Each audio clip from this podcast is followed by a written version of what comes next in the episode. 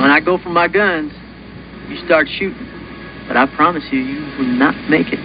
And we're on the air in 5, 4, 3, 2, 1. Pencil. When peace comes, remember, it will be for us, the children of today, to make the world of tomorrow a better and happier place. We are beginning to be able, cautiously and with our eyes open, to encourage some interchange of ideas. We have to start. All right, so here we are. It's another episode of Here You Are, Wausau. And I'm talking to Chad from the Marathon County Public Library. Chad, just tell the people what you do at the library or what your title is. My official title is library specialist. I can't call myself a librarian because I don't have a library degree, but I'm a library specialist.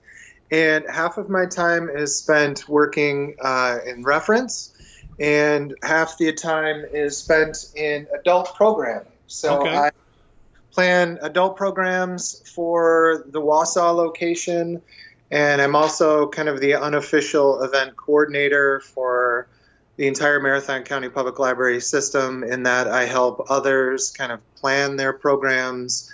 Myself and my coworker Dan do the web promos and that sort of thing. So yeah, kind of unofficially event coordinator for the library. Cool. So. As somebody who worships and worked with librarians in the past, my natural follow-up would have been, are you a librarian? And sort of, because that people don't know, that's like saying I'm a doctor. Oh yeah, for sure. Yeah.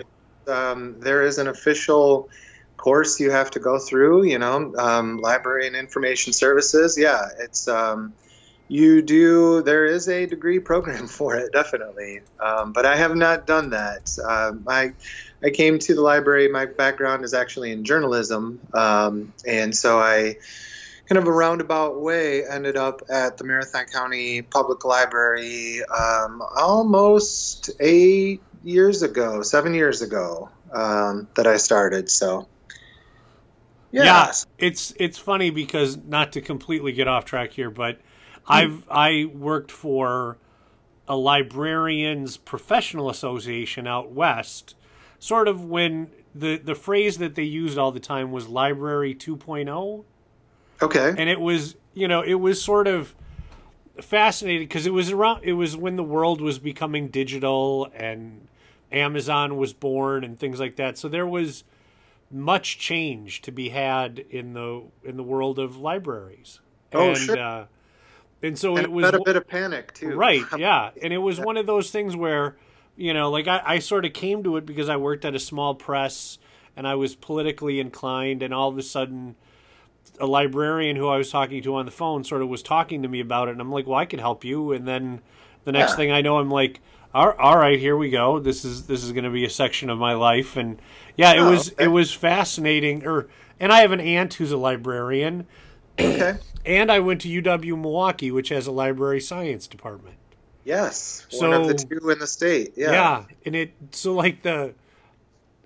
it's funny because, like, I've been to Madison and I've been to Marquette and stuff like that, and they all have these sort of unique specialized libraries. Like Marquette has the science library and stuff like that. Mm-hmm. But UWM had Golden Meyer, and everything was contained within what amounts to a really giant building. I mean, it was as big as the library is as big as probably the Wausau Center Mall without the anchor stores. Oh, wow. Yeah, I've actually never seen it, so I need to make a road trip. Yeah, it's actually sort of the gateway, or a gateway on campus. Like, it's built like an arch, and so there's a big hole in the middle, and then there's three stories on top, and then there's 3 stories to get to the 3 stories. So I think altogether it's 6 stories, like an inverted U or something, and it's just... Yeah, wow. so many good memories, and yeah, so many falling asleep memories, and all that sort of stuff, and it was great. So I just wish, oftentimes, like you, former journalist friends, and I get together, and we all sort of universally come to this: I should have been a fucking librarian, Jesus, because if you're aware in the world, the local library and even the sort of giant libraries mm-hmm. are it's fair to say that those are the tips of cultural spears for Americans. Like, where is broadband? Where, you know, why sure. is broadband significant to libraries, and what isn't? What is the public archive and all of that sort of stuff? Right, it's mind-boggling. So it really is, and I'm, you know, I love working there, and I give all the credit in the world to our director, Ralph Illick. When I left my last newspaper, I was kind of bouncing around and looking for something to do, and I had gotten to know Ralph from working on some stories, and I originally planned on applying for just a page job, just to shelve books, just for something to do. Right. And I mentioned it to him that I was looking for something, and said, "Well, why don't you come in and talk about it?" And he thought that my background in journalism would help in reference, mainly because of the research angle right. to it. And he was right. I mean, we working in reference, we get all sorts of questions at all times during the day, and you need to, sometimes you really have to dig to find an answer for people, or know where to go so people can find the answers themselves. And so, yeah, it's really fun. I really enjoy it. And when I started too, there wasn't a whole lot being done on the adult programming side. Libraries, you know, kids programming is the bread and butter for a lot of libraries, but we've been able to kind of step things up on the adult programming side too. So yeah, I really enjoy working there. It's definitely the old cliche. It's something new every day. We never know what kind of questions will be asked, or, you know, what will happen. So it kind of keeps us on our toes a bit. Yeah, it's, you know, and the other thing I imagine you experience is sort of just being around librarians. It can be a little humbling. Mm-hmm. Yeah, definitely. I mean, there are still, even after 7 years now, there are aspects of library operations like collection development that I don't understand. And they do, because they've gone to school for it. And yeah, so it's, you know, people just think you work in a library, you get to sit there and read books right. all day. Yeah. But there's so much more to it than that. Especially, I'm really impressed with our collection development specialists, because it's not just throwing a dart or just picking the newest James Patterson or whatever. It's a constant process. It's something that they work at every day, not only to try and make sure that we have the more well-known stuff that people are looking for, but to try and put yourself in the mind of the patron who might be looking for some obscure text that's either new, or if it's something old, is it something that, yeah, maybe it hasn't been checked out in a few years, but is it important enough that we need to keep it there, because someday somebody is going to ask for that and we need to have it when they do, that sort of thing. Yeah. You know, it's funny. I just picked up my phone because I thought I would look, and I checked on the podcast that I subscribe to, and I, you know, I'm a podcast guy, so I probably mm-hmm. subscribe to way too many. Well, actually, I know it's way too many. But I subscribe to 8 library-based podcasts. Oh, wow. And I'm like, okay, that's a weird sort of level of nerdery. But, you know, it really is a fascinating sort of thing to look at the collection as a cultural document, if you will. I mean, and then you expand out and go, the libraries collect our history. Like I made a big deal. A couple of years ago, I worked on a political project in DC for 2 weeks. And I was there to work in support of presidential librarians. And they're like the Navy SEALs of librarians. Like the way that they worked and the significance of the things that they were doing was completely lost on me when I accepted the position or accepted the contract. And then by the time it was over, I was like, I do not belong here. Holy Jesus, yeah. You guys are far too intellectually rigid for me. Oh my God. But yeah, it was amazing to sort of see just the intellectual horsepower that librarians yep. can exert. Absolutely. I mean, that's librarian information, you know, library science. And right. it is a science. Yeah. Yeah. It's not, of course, in the, you know, biological sense or whatever, but there is, yeah, there's so much to it, much more than I think the average person realizes. Right. When they just go to the library and, oh, it's just books and right. and all of that. But yeah, there's a lot to it. Yeah. Yeah, I remember, like, when I was an undergrad, I made a big deal out of going to New York to see, because I really dug poetry, and so I mm-hmm. made a point to go see the Jack Kerouac scroll, you know, for On the Road. Oh, and yeah, I'm like, sure. Oh, look at that. And then I, you know, looking back on it, my ex from that time is like, you did a bunch of those things where you spent way too much time in libraries. And I'm like, yeah, I guess, you know, but yeah. So anyway, let's get back to the festival. So yeah. It's called the Central Wisconsin Book Festival. Correct. And yep. When is it? This year it will be, so the first event will be September 23rd. That's a Monday. And we are collaborating or helping sponsor the Veninga Lecture for the Wisconsin Institute for Public Policy and Service. They have a couple of guys coming in who have written a book called The Gift of Our Wounds. So it's a gentleman named Pardeep Singh and Arno Michaelis, I apologize, I should know how to pronounce his last name, but Pardeep, his father was killed in the Sikh temple shooting in Milwaukee not too long ago, a few years ago, and Arno is a former and reformed white supremacist, and so just to get on another tangent here about the Veninga Lecture, but after the Sikh temple shooting in Milwaukee, Pardeep reached out to Arno to try and understand the thinking behind someone who would do something like that, and they became friends, and they've written a book together called The Gift of Our Wounds. They also started a nonprofit together. So they'll be coming in for the Veninga Lecture, and that's September 23rd. So we're involved in that as kind of a minor co-sponsor. But then the rest of the festival will run Thursday, September 26th through Sunday, the 29th.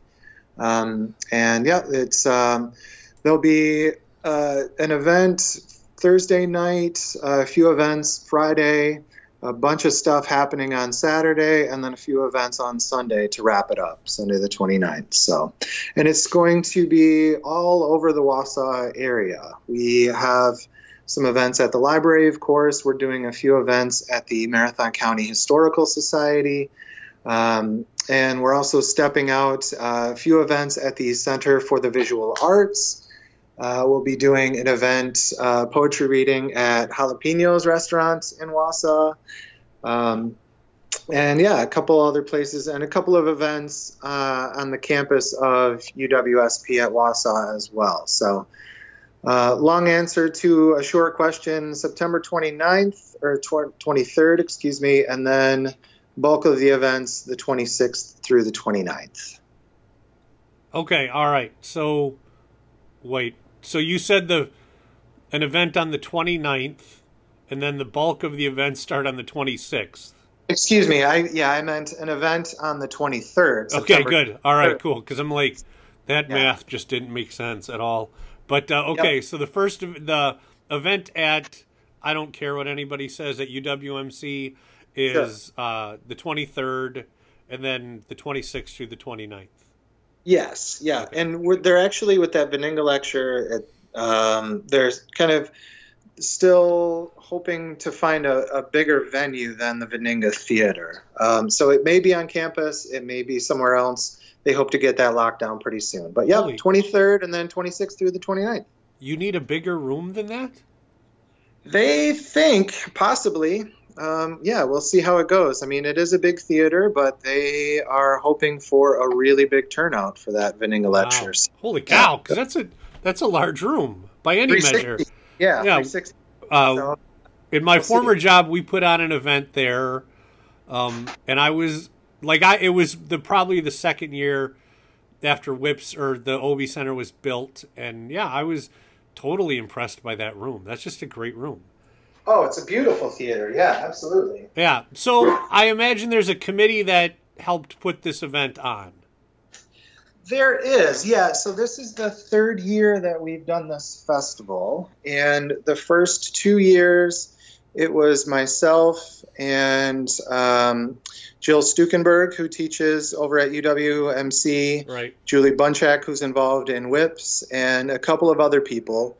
So pretty small committee, mainly Jill, Julie, and I for the first couple of years. And then we decided, well, this is starting to get a little bigger. We need to bring in some more people. So we do have a committee and active group of about 10 or 12 of us who we started meeting. We had an initial meeting in December, but we've been meeting at least once a month since January to try and hash all this out, come up with authors and all sorts of logistics. So we do have a committee, yeah. Mm-hmm. So just because it's important, can we give a shout out to the members, or will you just simply forget someone and insult the shit out of them? Oh, let's see. So there's Karen Powers, who works with Wausau Marathon County Parks and Rec. There's Jane Yankee Johnson, co-owner of Yankee Bookstore, Kathy Surley, who's involved with the Wisconsin Fellowship of Poets, Elizabeth Lutz, who works at our Marathon City branch, Danielle Hale and Jill Stukenberg, who are both over at UWMC, Julie Bunchak, Matt Cypress, and Koki Larson, who both teach over at DC Everest. And, yeah, there is, I'm sure, some others that I'm forgetting, and I'm going to be an ass and not remember their names. But, yeah, so it's, yeah, we have a really good core group coming from a lot of different backgrounds who have been able to provide good input on this, not only for the authors that we're bringing in, but now that we have the lineup finalized, you know, best ways to promote it and that sort of thing. So, yeah. So what, in this case, tell people what a book festival is. Well, for us, and I guess it might mean different things to other festivals, but for us, it's basically just a way to bring a bunch of authors to Wausau and have them read from their books, or poems, or their nonfiction books, you know, novels, nonfiction, whatever. Bring a bunch of authors to town and do a bunch of events with them so people have the chance to see authors that they know and authors whose work they've read and hopefully enjoyed, but also, you know, bring in authors that people may not be familiar with. And it's not just readings. The first 2 years we had a storytelling event. We brought in Charles Monroe Kane, who's involved in To the Best of Our Knowledge. He was kind of the MC of the whole thing. We have, you know, panel discussions, workshops. So it's not just a chance for people to sit back and listen to authors, read their work, and ask questions of those authors, but we've been trying to make it a little more interactive as well with workshops and that sort of thing. So, yeah, for us, it's just celebrating the written word in all its many forms: poetry, fiction, nonfiction, graphic arts, graphic novels, yeah, storytelling. So we don't really have a mission statement that sums it all up, but we just want to bring in a bunch of authors and let people listen to them and talk to them about their work, and hopefully, you know, whether it's just getting a signed copy of a book from an author that you love, or getting inspired to write your own thing, or learning how others do their thing. You know, last year we had podcasts or workshops on podcasting and setting up your own blog and creating a graphic novel, that sort of thing. So, yeah, just a chance for a bunch of people who love to read and write, giving everybody a chance to get together and talk about it. That's really cool. So, you know, when you think about the festival as a whole, are there any themes that run through it? We thought about that this year as in our initial meetings. You know, do we want to try and come up with a theme and then find authors, writers who fit within that, or would that be too limiting? And we kind of went with the latter. So there isn't really any overarching theme that connects all of the authors, because what we've tried to do since the beginning is mix it up and offer variety and offer, you know, something hopefully for just about everyone. So the first 2 years we did not have a theme, and that's kind of continued into this year because we, you know, kind of thought, and part of it too depends on which authors you can bring in, who's available, who you can afford, that sort of thing. So we didn't want to limit ourselves because, you know, if you do a theme, if you try and go with a theme that sort of is all-encompassing, if there are people who aren't interested in that, then they won't attend. So we kind of thought for our festival, a theme, you know, might limit us in what we're able to do and what we're able to offer people. So it's kind of, all over the place. So even if there's not an official theme, are there any threads that kind of go through the festival? Like, you know, just kind of unofficial things where you're like, oh, look, this all just happened organically, you know? Yeah. I mean, poetry is one. Well, for one, we have the current Wisconsin Poet Laureate Margaret Rozga coming in to read her own work, but also to do a poetry workshop on a theme of kind of activism. Her writing, her poetry deals a lot in activism, and that's what her poetry workshop is going to be about too, basically kind of writing activist poetry. And that sort of fits in with the Veninga Lecture and activism in terms of trying to understand different points of view and trying to bring people together to talk about what are sometimes difficult issues, or to be able to write about difficult issues in a truthful way. So there's that. I mean, there is kind of an activist, a small stream of an undercurrent maybe of activism, and that kind of goes along with one of our headliners too, a gentleman named Hanif Abdurraqib, who has talked, I wouldn't call him an activist poet or essayist. You know, he writes poems and essays and does cultural criticism. I wouldn't say it's activist necessarily, but he deals a lot in social issues. Same with a gentleman who will be here and reading before Hanif and is also participating in a panel discussion, Charles Hughes, who is from this area and went to UWMC. He's now down at Rhodes College in Memphis. He was here a few years ago doing as a visiting lecturer. But he talks a lot about race and popular culture and how the two intertwined. So I guess when you look at those authors, those writers, there's some activism, there's bringing attention to social issues, that sort of thing. So yeah, I guess you could call it that, but it was sort of, that wasn't intentional really to bring all of that together. It just sort of happened because they're willing and able to come here and talk about these things. So sure. And Charles has been on the podcast a few times now. Oh, okay, great. Yeah, so yeah, all right.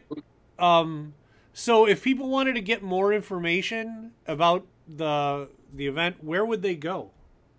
The website is, it goes through our library website, and it's a special page on there. So M as in Mary, mcpl, like Marathon County Public Library, mcpl.us/CWBF for Central Wisconsin Book Festival. We have the events and locations and all of that stuff up there. We'll be getting Facebook events out as well, and press releases and ads and all of that good stuff. So, but the main website is mcpl.us/CWBF. Cool. All right. Yeah. Well, is there anything else that we didn't really touch on? Let's see. Well, a couple of the events that I'm personally really excited about is Hanif Abdurraqib. He has a new book of poems coming out in early September, but he just came out with a book that I really enjoyed called Go Ahead in the Rain. It's Notes to a Tribe Called Quest, so it's all about the breakup. Holy fuck, really? Yeah. Oh, it's a really, really good book, and he comes to it as a fan, and kind of it deals with some of the things that were going on while Tribe Called Quest was together, but it also deals with their breakup and how it affected Hanif personally, complete with letters to all the members. So he'll be reading mainly from his new book of poetry called A Fortune for Your Disaster.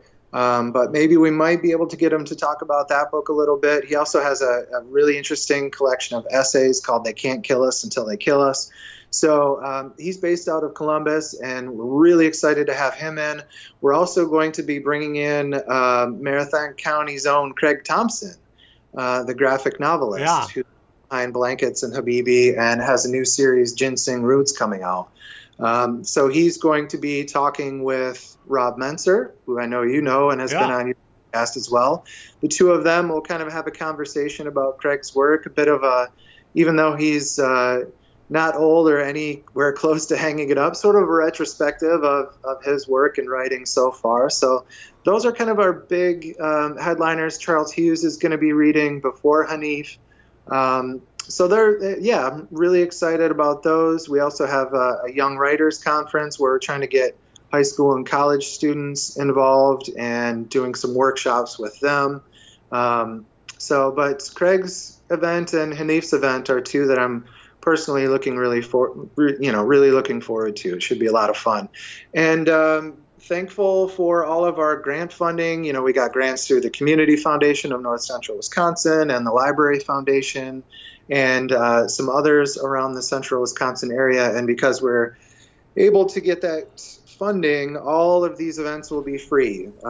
There's no charge for any of this stuff. So it's that's kind of events. And it has been that way since the beginning. We've only done what we've been able to afford through the funding that we've so generously been given. So, it's all free. Wow, that's great. Jesus. Holy cow. The Tribe Called Quest thing, that seems amazing. Yeah, it's a fun book to read. And he's got his own website. It's just abdurraqib.com.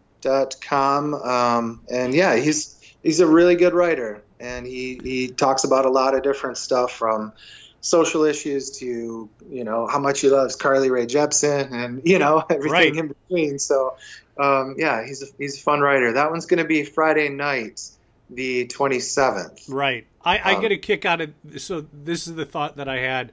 So I have a friend who is a member of one of the Native American tribes that has the large casino over by Green Bay, and I don't have any idea which one it is.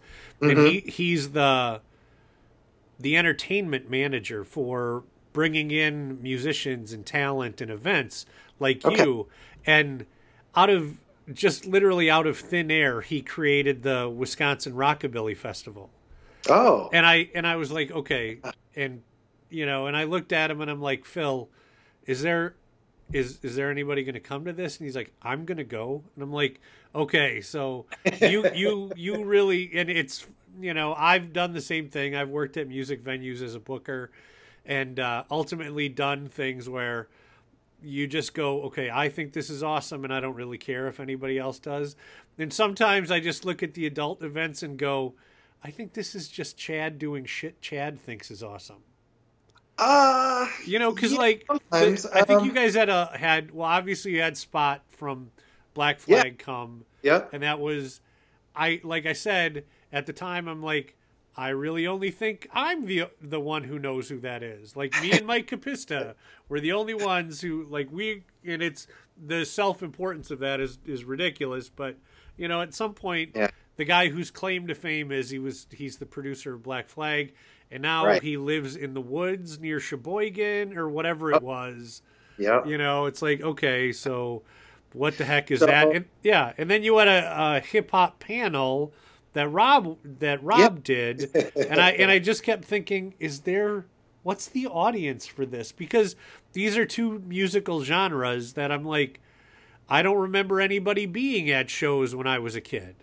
Mm-hmm. Like, you know, like Black Flag, by the way, is coming out is going to play at the Q&Z Expo Center. That's right, the one in Ringgold. Yeah, I saw that. And so I saw that, and I'm like, and I'm not on Facebook anymore, so I don't really know if there's anything.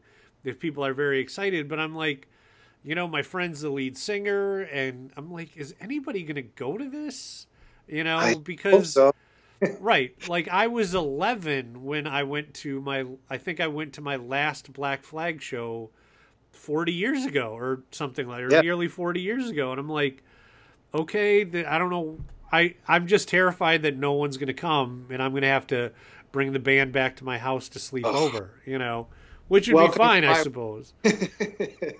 That happens all the time with me. I'm always terrified that nobody will come, but I also try to keep some perspective on it, that it's not always about the numbers. I mean, of course, you want as many people as possible, but you also want people who are really into it and get something out of it.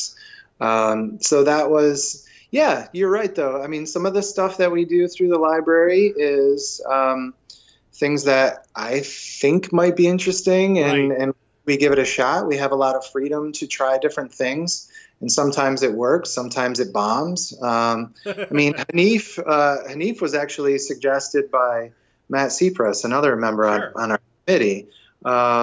And so, but I mean, I knew Hanif's work, and it was a matter of, well, let's see if he's interested and how much it might cost to get him here, that sort of thing. But you're right. When it comes to programming, within the library, some stuff is kind of a no-brainer, but other stuff, we want to challenge a little bit and offer things that, other venues in town might not, you know, so we try and offer something unique through the library and through this book festival as well. I mean, some of these guests that we have coming in, you do see their names on the book festival circuit around Wisconsin, but some of the others, like Hanif, are unique to us, and Craig Thompson, as far as we know, is not really doing any other events in Wisconsin. So it's a chance to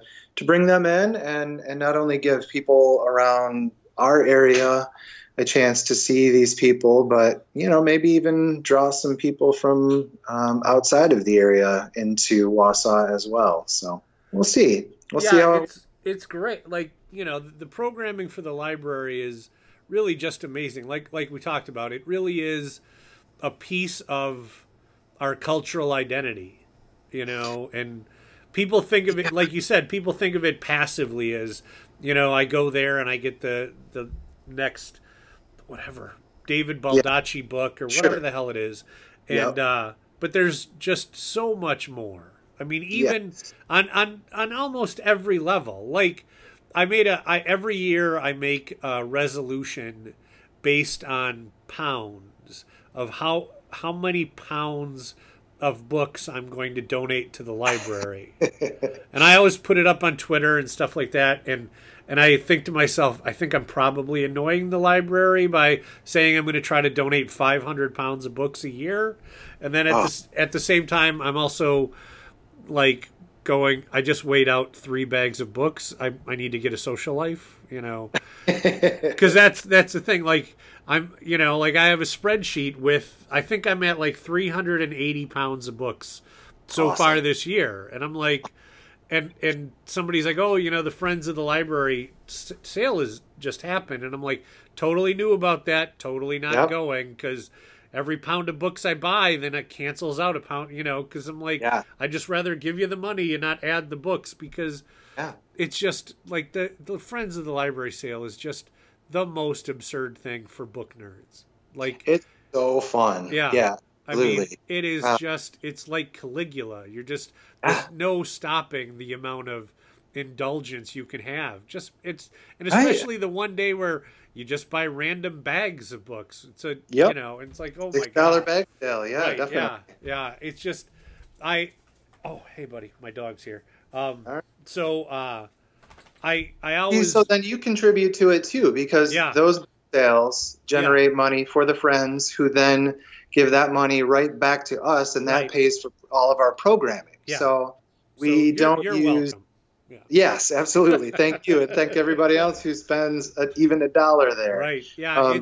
That pays for our programming. Yeah, it's something, because it's, you know, like, if you're a book person, I have a 9-year-old niece. I don't have any kids or anything. And so I have a 9-year-old niece, and I just get to think back about making her into a book person. Mm-hmm. And so, you know, I'm 47 and I have the English degree and all that sort of stuff. And people always say, you know, okay, what's your favorite book? Or not always, but when you are around other book nerds, they start talking about, you know, okay, what's your favorite book? And it's funny, because my favorite book of all time is Harriet the Spy. Oh, sure. Yeah. And it's at the time, the ideas in Harriet the Spy about writing things down was very informative to me. And, and so, like, I started a journal on the last day of 6th grade, and I've written in it for 30 minutes a day, every day since then. Wow. And it's, you know, and I took 2 years off in 2 one-year increments off because of things that happened in my life. But in general, it's every day for 30 minutes. And that's a unique sort of experience. But all through my life, I've had writing teachers talk about the importance of journaling. Yeah, and I think, absolutely. You know, and it's for me, I can trace that directly back to Harriet the Spy, you know, and I'm like, yeah, that's, you know, because it really was a big deal that Harriet wrote down her observations of the world. Yeah. You know, and then as I grew up, it was about how journaling could help me sort of order my experience in a way that I could understand.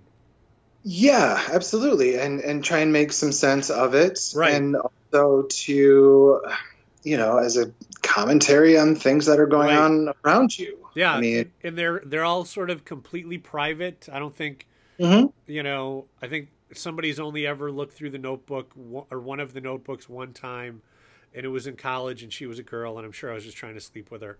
And, but at the same time, it's like, you know, there's the impact of libraries and bookstores and all of that has been massive on my life. I always come back to this quote that, of all people, David Lee Roth said from Van Halen. And they're like, well, you know, David, how many books did you buy? He's like, I don't know how many books I bought. I buy books by the foot.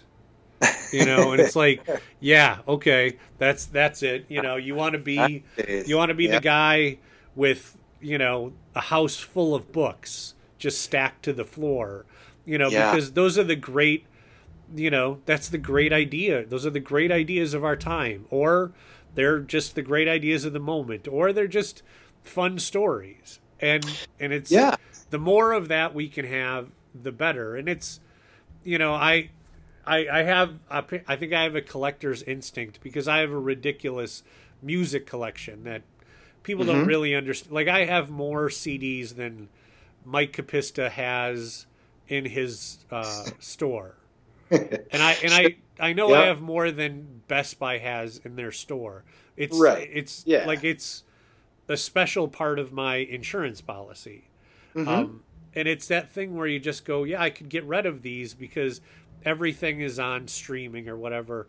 But then I look at my collection and I'm like, yeah, no, everything isn't on streaming.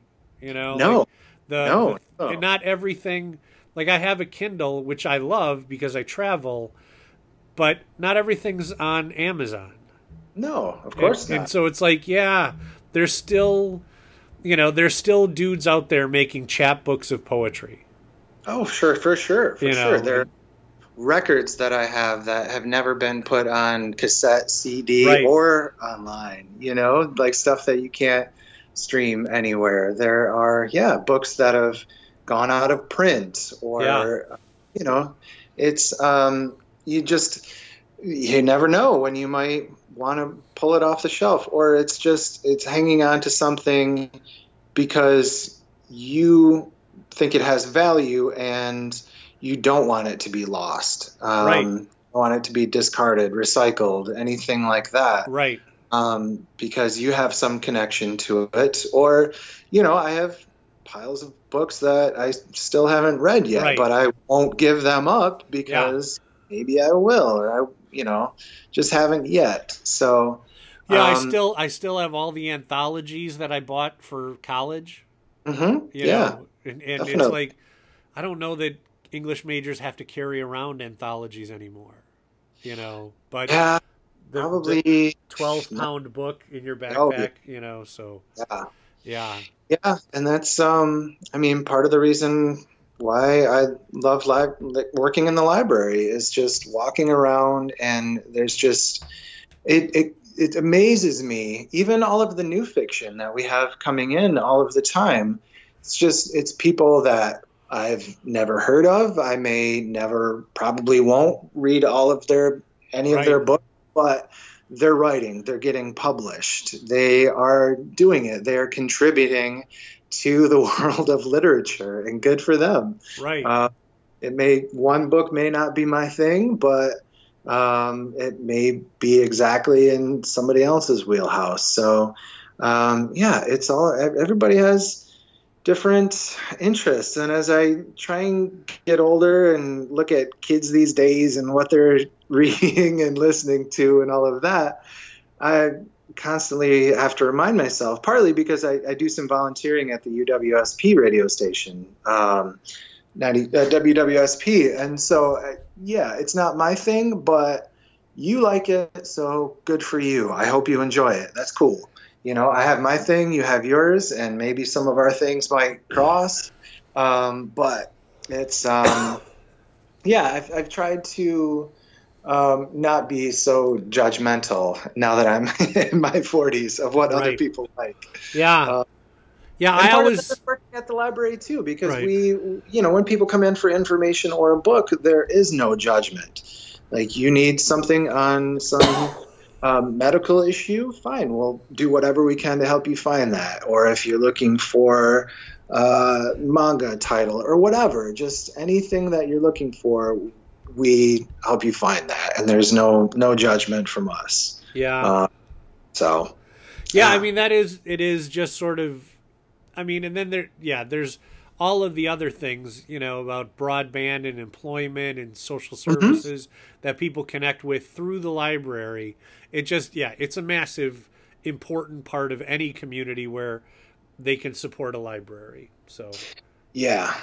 And it's changing. I mean, our library and all, you know, many, many, many others across the country are trying to adapt, and there's the cliche about getting rid of books, but there's a lot of truth to that as far as what is available online. And you know, whether it's through programming or maker spaces or, you know, something else, libraries are adapting. They have to adapt, and they are doing that to maintain their relevance in their communities and continue to be an important part of their communities. You know, what people are looking for and where to find that, you know, some of the logistics might change, but the principle behind it stays the same. You know, libraries are hubs of our communities, and we're proud to be that. And do what we can to try and, you know, keep up that